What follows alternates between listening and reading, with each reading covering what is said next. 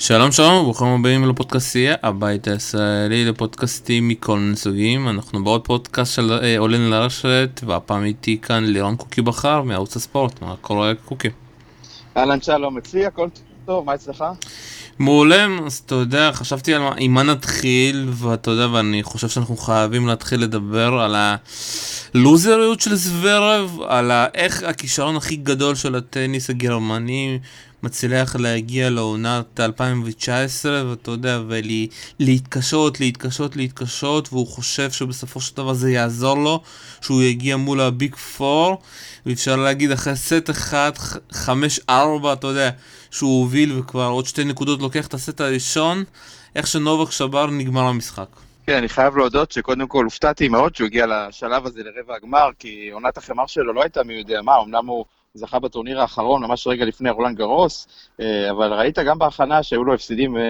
אתה יודע, הפסדים לשחקנים שהוא לא היה אמור להפסיד, ואני חושב שאני צפיתי שיהיה רבע גמר בין ג'וקוביץ' לפוניני, אבל הוא ניצח את פוניני, ובאמת היום במשחק אתה ראית עד כמה איזשהו רגע אחד יכול לשבור אותו מנטלית, וזה באמת אותו רגע שהוא הגיש למערכה הראשונה, הוא כבר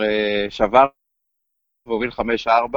היה רחוק 2 נקודות מניצחון במערכה, ואז מאותו הרגע ממש קריסה מנטלית, המשחק שלו הלך והידרדר, וראית את טעויות המביכות שלו, גם בסיום המערכה השנייה, עם הכל הדאבל פולץ, וזה באמת הייתה התפרקות של זוורב מהמערכה השנייה. אתה יודע מה מצחיק? לפני המשחק הזה אמרתי, המשחק תלוי בזוורב וכמות הדאבל שלו. כל המשחקים, אם נעבור אחד אחד, גם כאן, כמות הדאבלים שלו פשוט מדהימה. ואני אגיד לך, פוניני באמת היה צריך לנצח אותו, פשוט פוניני היה די פצוע לדעתי במשחק ביניהם, וזוורב ניצל את זה, אבל שמה, זה היה פשוט חבל לראות, הבן אדם הזה זוורב ניצח רק לפני שנה, פעמיים את נובק, אתה יודע, גם ברומא, וגם באליפות סוף השנה, והיום זה היה נראה רע. אני חושב שגם בתחילת המשחק, אני חושב שלפחות בהתחלה, כשהוא עוד היה במשחק, אז אתה ראית שיש לו את הכלים ויש לו את היכולות, כי הוא הגיע גם במשחקונים הראשונים למספר הזדמנויות שבירה, אמנם לא הצליח לשבור עד שהוא שבר באותו משחקון תשיעי, אבל ראית שיש לו את הכלים, יש לו את העצמות מהקו האחורי כדי להתמודד עם נובק, יש לו את הגיוון במשחק, אבל באיזשהו שלב, בקטע המנטלי, פתאום איזשהו משחקון שם, הוא איבד את הריכוז, הוא איבד את הקצב, איבד פשוט את המשחק הזה על אותו משחקון שהוא לא הצליח לנעול את המערכה הראשונה, וזה באמת מבחינתו, זה היה עצוב לראות אותו, ואני בטוח שג'וקוביץ' שמח שהוא גמר את זה ב3 מערכות, הוא בטח ג'וקוביץ' לא רצה להסתבך היום כשהוא יודע שכבר מחר מחכה לו חצי הגמר. אנחנו עוד נדבר על נובק ועוד הרבה, אבל אתה יודע, בוא קצת נדבר על לנדל, אתה יודע, כביכול, המינוי הכי גדול של זוורב לפני שנה, וכבר לפני שנה הם דיברו שזה הולך להיות בעיקר בגרנד סלאמים, השנה לרון גרוס הוא בסוף לא הגיע בגלל שהוא הלך לשחק את ג'נבה, והוא רצה כאילו גם לבוא ולעשות כמה אימונים, והם החליטו ללכת בסופו של דבר שהוא יגיע לווימבלדון, אני חושב שהם קצת מזלזלים בכל העניין הזה של המאמן, היו גם דיבורים שאין לו מנג'ר עכשיו, הוא הופך להיות לחוץ מדי, הבנתי שגם אחרי הגמר, אחרי ההפסד שלו ברומא הוא שבר את הפלאפון ועכשיו הוא נמצא בלי פלאפון, איך זה קורה כל הדברים האלה, כל הקבלת החלטות של זוורב, מה הולך שם? זוורב הוא ידוע, גם שמעתי לאחרונה, אז לא יודע אם אני יכול להגיד את זה, שמעתי על אחת הבחורות שהוא יצא איתם, אז אתה רואה שהבן אדם הזה הוא לא החלטי, הוא לא סגור על עצמו, הוא לא נעול על עצמו גם מחוץ למגרש וכנראה גם בניהול הקריירה שלו, אמנם יש לו את האבא שהוא משמש אצלו כדמות המפתח בקריירה שלו, והוא מנהל אותו ועוזר לו בכל דבר, אבל אתה רואה שהחלטה כזאת היא לא להביא את לנדל בגלל, אני לא מבין מה זה קשור, אמנם הוא שיחק בג'נבה, לנדל יכול היה להגיע בקלות לרולנד גרוס ולהיות איתו שם, אבל אני חושב שלא בגלל זה הוא נראה כמו שהוא נראה היום, אני חושב שהוא נראה כמו שהוא נראה היום, כי צריך להודות שבמהלך רוב העונה, רוב 2019, אתה רואה את אלכסנדר זוורב, אתה רואה שהוא לא מצליח לעשות את הקפיצת מדרגה הזו. אני חושב שמבחינתו רבע גמר זה הישג יוצא מהכלל, אני, כמו שאמרתי בתחילת הדברים שלי, די הופתעתי שהוא הגיע לשלב הזה, אבל עדיין הוא רחוק מהקפיצת מדרגה שכולם מחכים שהוא יעשה אותה. שוב פעם, כמו שאמרתי חלב, הוא הגיע בנס, בגלל שפוניני פצוע, ואם לנדל היה מגיע, לנדל היה צריך לעזור לו מבחינה מנטלית, זה מה שחסר לו, הוא חסר לו מישהו שיוריד אותו מנטלית, אתה יודע, כמות הדאבלים, שוב פעם אנחנו חוזרים גם ברולנד גארוס, אם אתה חוזר אותו לכל ההפסדים שלו, גם במאסטרים, גם כמעט כל פעם הוא נשבר על דאבלים, וזה פשוט מדהים, ככה מילה האחרונה לסכם על זוורב? כן, ראיתי גם בסטטיסטיקה היום, שלום, 40 טעויות לא מחויבות במשחק אחד, וזו כמות שאי אפשר, שחקן לא יכול להרשות עצמו ברמות של אלכסנדר זוורב, וכמו שראינו גם איך שהמשחק הזה התפתח, הוא עשה את הטעויות האלה במצבים אפילו שהוא הגיע למשחקונים צמודים מול ג'וקוביץ' לפחות במערכה הראשונה, ופשוט החטיא כדורים קלים אחד אחרי השני, ואני חושב שאנחנו מדברים על החיבור הזה עם איוון לנדל, שהם אמורים באמת עכשיו להיפגש לקראת עונת הדשא, שוב לחבור להיות ביחד, אז אני, כמו שאתה אמרת ואני מסכים איתך, לנדל חייב לעבוד איתו בעיקר על הצד המנטלי, כי בצד הזה ראינו כמה זוורב פגיע, והוא יצטרך לעבוד על זה, כי באמת מבחינתו של זוורב זה חבל, כי הוא סתם זורק משחקים, כמו למשל היום, הייתה לו הזדמנות במערכה הראשונה, הוא לא ניצל אותה, וראינו אחר כך איך הוא התפרק. טוב, בואו קצת נתקדם ונדבר על הלוז המשוגע שיש מחר, קודם כל פדאל, ניגע בזה עוד מעט, אבל נתחיל לדעתי המשחק שהוא צריך להיות, אתה יודע, לפי כל מה שאומרים, נדל צריך לדוס את פדרר, אבל נגיע לזה, אבל בואו נדבר אולי לקראת המשחק הכי טוב, טוב ששני השחקנים מגיעים בכושר הכי טוב, וזה טים מול נובק דיוקוביץ'. אני, אתה יודע, לא זוכר שני שחקנים, אתה יודע, שהגיעו בצורה כל כך שוויונית, אפשר להגיד, הם דרסו כל אחד, טים קצת התקשה, אפשר להגיד, בתחילת הטורניר, אבל גם היום מול חדשנוף וגם מול מונפיס, אתה יודע, הוא כבר מתחיל לסחוט על החמר הזה. בואו קצת נתחיל לדבר על זה, אתה קודם כל, אתה יודע מי ינצח פה? לא, תראה, אני עדיין חושב שג'וקוביץ' פייבוריט, אם אנחנו מסתכלים על היכולת של השניים בטורניר, אז כמו שאמרת בעצמך, ג'וקוביץ' לא איבד אף מערכה עד עכשיו בטורניר, ובאמת טים בסיבובים הראשונים, היו כמה משחקים נגד, אם זה היה נגד בובלב שהפסיד שם מערכה, והיו לו עוד כמה משחקים שאיבד מערכה, והוא לא היה חד. אבל היום נגד חדשנוב כבר ראית את דומיניק תים הרבה יותר חד, הרבה יותר מפוקס, הזכיר לי מאוד את היכולת שלו מברצלונה היום במשחק שלו נגד חדשנוב, והמאץ'אפ הזה של השניים האלה כשמגיעים בכושר הזה,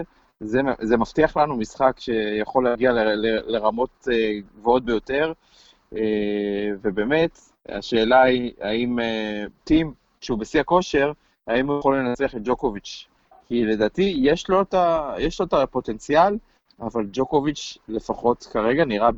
בלתי מנוצח. בואו קצת נדבר, אתה יודע, אפשר בכלל להגיד איזשהו חולשות שיש פה, כי אתה יודע, היום בתחילת המשחק שלו להגיד שגם נובק אמר את זה אחרי זה, היה לו קשה קצת למצוא את הריתם שלו, איפה לעמוד, כי אתה יודע, לדעתי כל שנייה אם ראית היה שמש, פתאום עננים הגיעו, אז היה מאוד קשה, מחר הולכים להיות תנאים מאוד קשים, הבנתי גשם, יכול להיות הרבה הפסקות,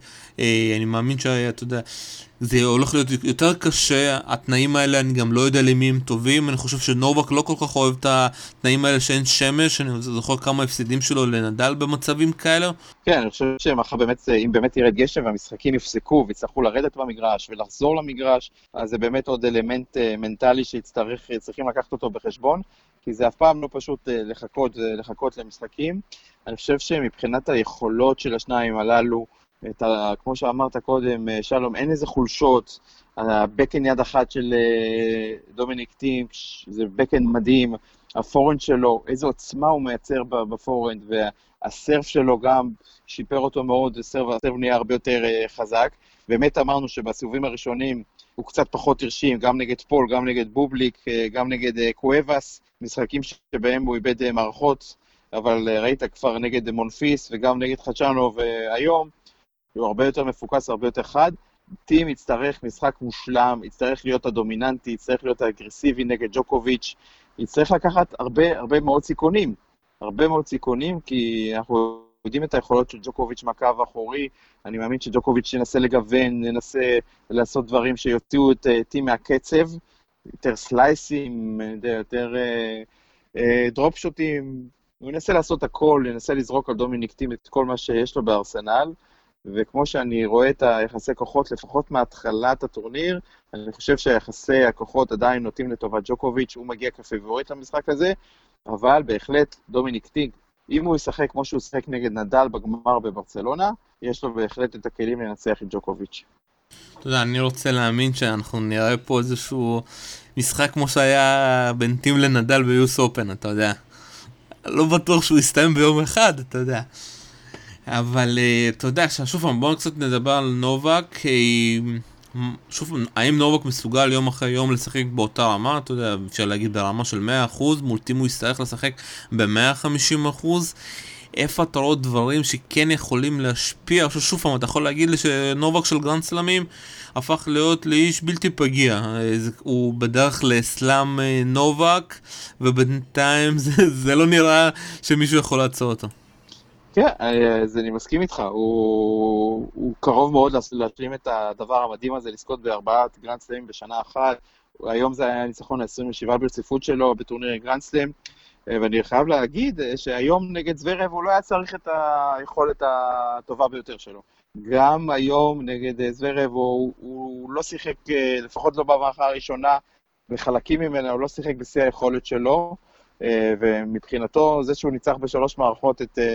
הגרמני היום, זה אומר שהוא לא התאמץ יותר מדי, אותו דבר גם כמובן לגבי דומיניק תים, הוא לא התאמץ יותר מדי כדי לנצח את חדשנוב, ככה שהעיפות או דברים כאלה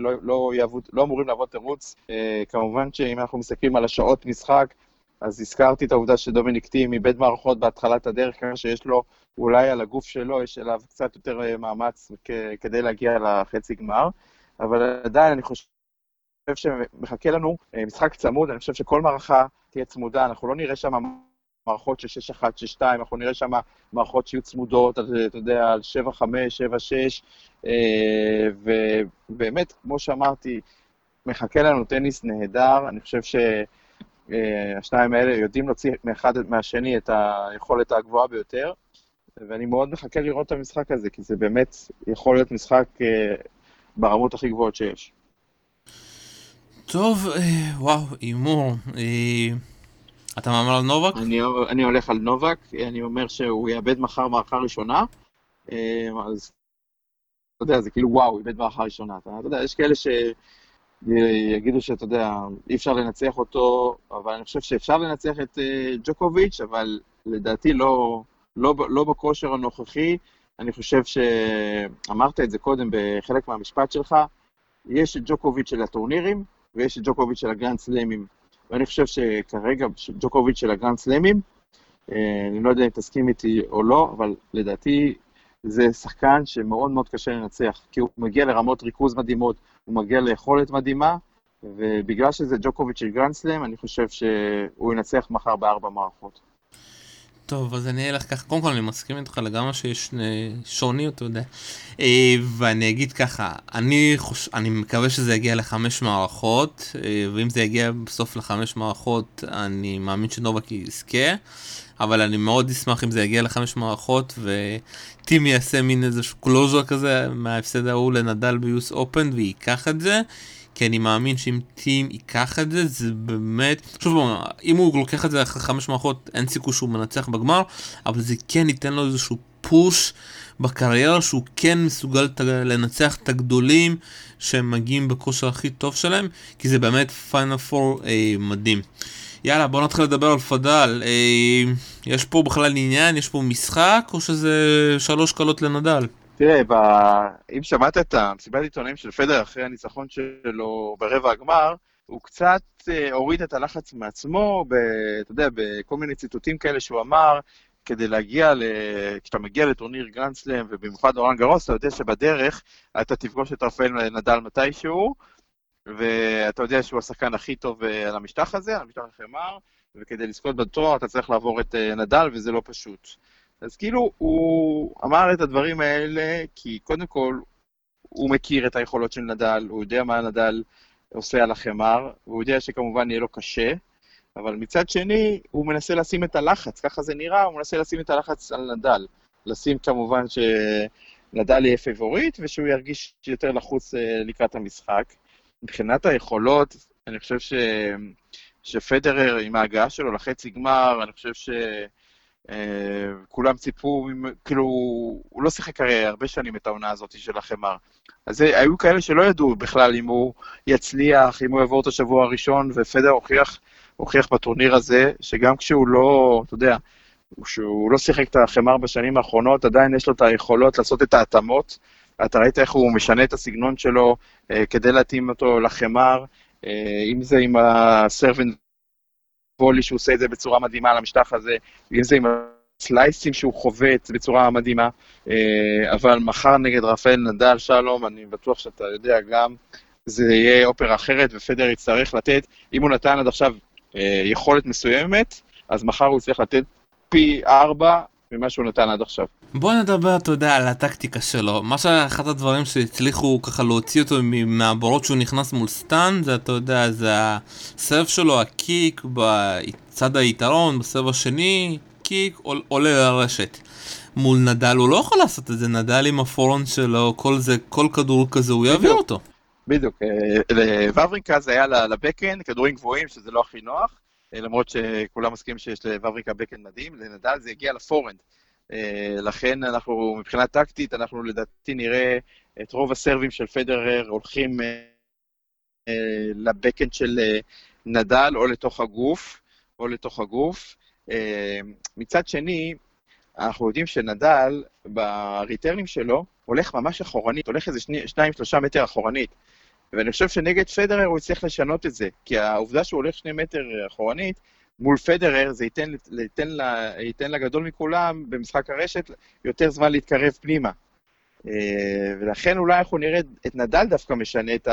העמידה שלו בריטרן, ואולי הוא יעמוד יותר קרוב לבייסליין, כי אנחנו יודעים כשפדרר מגיע לרשת, יש לו את האנטיסיפיישן שזה אין אף אחד אחר, הוא יודע לאן הריטרן בא, הוא יודע לאן נדל לחוות את הכדורים, ולכן זה הולך להיות מאצ'אפ מאוד מעניין, הם כל הזמן ינסו לעשות את ההתאמות, יגרמו אחד לשני לחשוב, וזה הולך להיות דבר מדהים, לראות את איך השניים האלה ישחקו מחר. אבל שוב, אבל בסופו של דבר, אתה יודע, יתרון, אתה יודע, נחפש איזשהו יתרון לפדרר, המגרש, אתה יודע, המרכזי, יש כאן יתרון מובהק לנדל, הוא יותר איטי, אפשר להגיד, מאשר, אתה יודע, בסוזן לנגלן. שוב פעם, איפה אתה רואה את פדרר כן מצליח, אתה יודע, איך הוא יצא בנקודות הקשות, שוב פעם, הוא עשה ניצחון יפה מול סטן, אבל כל פעם שהוא היה, אתה יודע, עם נקודת שבירה, הסרב הוציא אותו, אני לא חושב שמול נדל הסרב כל כך יעזור לו. אני חושב שמבחינה טקטית, הרלים מהקו האחורי, הם יהיו המפתח, ששם זה היתרון הברור של נדל, לכן אנחנו נצטרך לראות מפדר, ואני מאמין שאנחנו... זה גם מה שהוא יעשה, זה יותר ללכת על הסלייסים, לשנות את הקצבים בתוך הנקודה, ללכת על הדרופ שוטים, וכמובן המפתח מחר זה יהיה העומק של החבטות. פדרר ללא ספק יצטרך לחבוט עמוק, וכל כדור של נדל הכי קצר שיהיה, אתה תראה אותו לדעתי ישר מתקיף אותו, ישר נכנס פנימה. לכן נדל יצטרך את הטופ ספינים הגבוהים, את הטופ ספינים העמוקים, כי כל כדור קצר הוא יודע שפדרר יבוא פנימה. וזה הולך להיות מאוד מאוד מאוד מעניין, כאילו הסגנון משחק של השניים האלו. כל כדור קצר של נדל, אתה תראה את פדרר נכנס פנימה, לכן אנחנו נראה מחר מי יוזם ראשון, מי מתקיף ראשון, ומי שיצליח לעשות את זה, הוא גם יהיה זה שישלוט במשחק. הימורים, נדל ב3? לא, אני נותן לפדרר מערכה, עם כל הכבוד לנדל וליכולת שלו לחמר, עדיין פדרר, ייקח מערכה, אבל עדיין הניצחון ילך בסופו של דבר לנדל ב4 מערכות. אני לצערי, אני חושב שנדל לוקח פה ב3, כי אני חושב שזה קצוות שונות, גם בגלל שזה בשרטרי, גם בגלל שאין לו את היתרון הזה, אתה יודע, בסטאט של היתרון, ואני לא חושב שהוא גם, הוא יכול לעלות יותר מדי על הסרבים, אתה יודע, שהוא יגיש לטי-פוינט, ובקו האחורי אני לא חושב שפדרר יכול לעמוד מול נדל. אני חושב שהמערכה הראשונה שלנו תהיה המפתח, כי בכל זאת צריך לזכור שפדרר מגיע אחרי 6 ניצחונות רצופים על נדל, שזה נותן לו יתרון מנטלי, לדעתי. אמנם על החמה, כמובן, אם אני לא טועה, פדר בקריירה השיג שני ניצחונות על נדל, האחרון שבהם היה במדריד, אם אני לא טועה, ב-2009. אתה לא טועה. כן, אז עבר הרבה מאוד זמן, אבל עדיין המערכה הראשונה היא המפתח, כי שם יש עוד את היתרון של ההתחלה של נדל, שהוא נותן לו את הביטחון, לפדר כמובן, נותן את הביטחון, את העובדה שהוא ניצח אותו בכל המפגשים האחרונים, בכל ששת המפגשים האחרונים. לכן הסט הראשון יהיה קריטי. טוב, אנחנו כבר לקראת סיום, ואנחנו חייבים כמה מילים על הפרסה הזאת שהולכת בנשים, אתה יודע. גם אפשר להגיד טורניר שהתחיל כמו שחייה, אתה יודע, עוד שחייה של האלף, חזר להיות פתאום עם 4 שחקניות בחצי גמר, אפשר להגיד שאף אחד לא עשתה אף פעם בחיבר, גם אתה יודע, בגלל הגשם, שמים אותם ב-12 בצהריים במגרש המשני והשלישי, אתה יודע, בחשיבותו. כמה מילים, ומתי אנחנו נראה סוף סוף, אתה יודע, יציבות בסבב הנשים? יציבות בסבב הנשים זה הדבר הכי רחוק שכרגע נראה באופק. אתה רואה בכל גרנד סלאם, אמנם נעמי אוסקה, צריך להגיד, הייתה אלופה בשני גרנד סלאם האחרונים, אבל אתה רואה שהמשטח החמר זה לא המשטח הטוב שלה, והעובדה שהיא הפסידה לסיניאקובה בשלב מוקדם והודחה, לפחות על החמר, ראית את כל השחקניות הצעירות שעכשיו אנחנו מגלים, כמובן שאנחנו מכירים אותם, את השמות שלהם לפני, אבל הנה עכשיו הם עושות את הפריצה שלהם, גם אמנדה אניסימובה, צ'כית וונדרוצובה, אלה שחקניות שבאמת מקבלות את ההזדמנות, בגלל שהגרנד סלאם הזה בחמר יש בו כל כך הרבה הפתעות, אז השחקניות האלה מקבלות את הבמה ומצליחות להגיע כל כך רחוק, ומצד שני יש את השחקניות נקרא לזה בוגרות יותר, יואנה קונטה בת 28,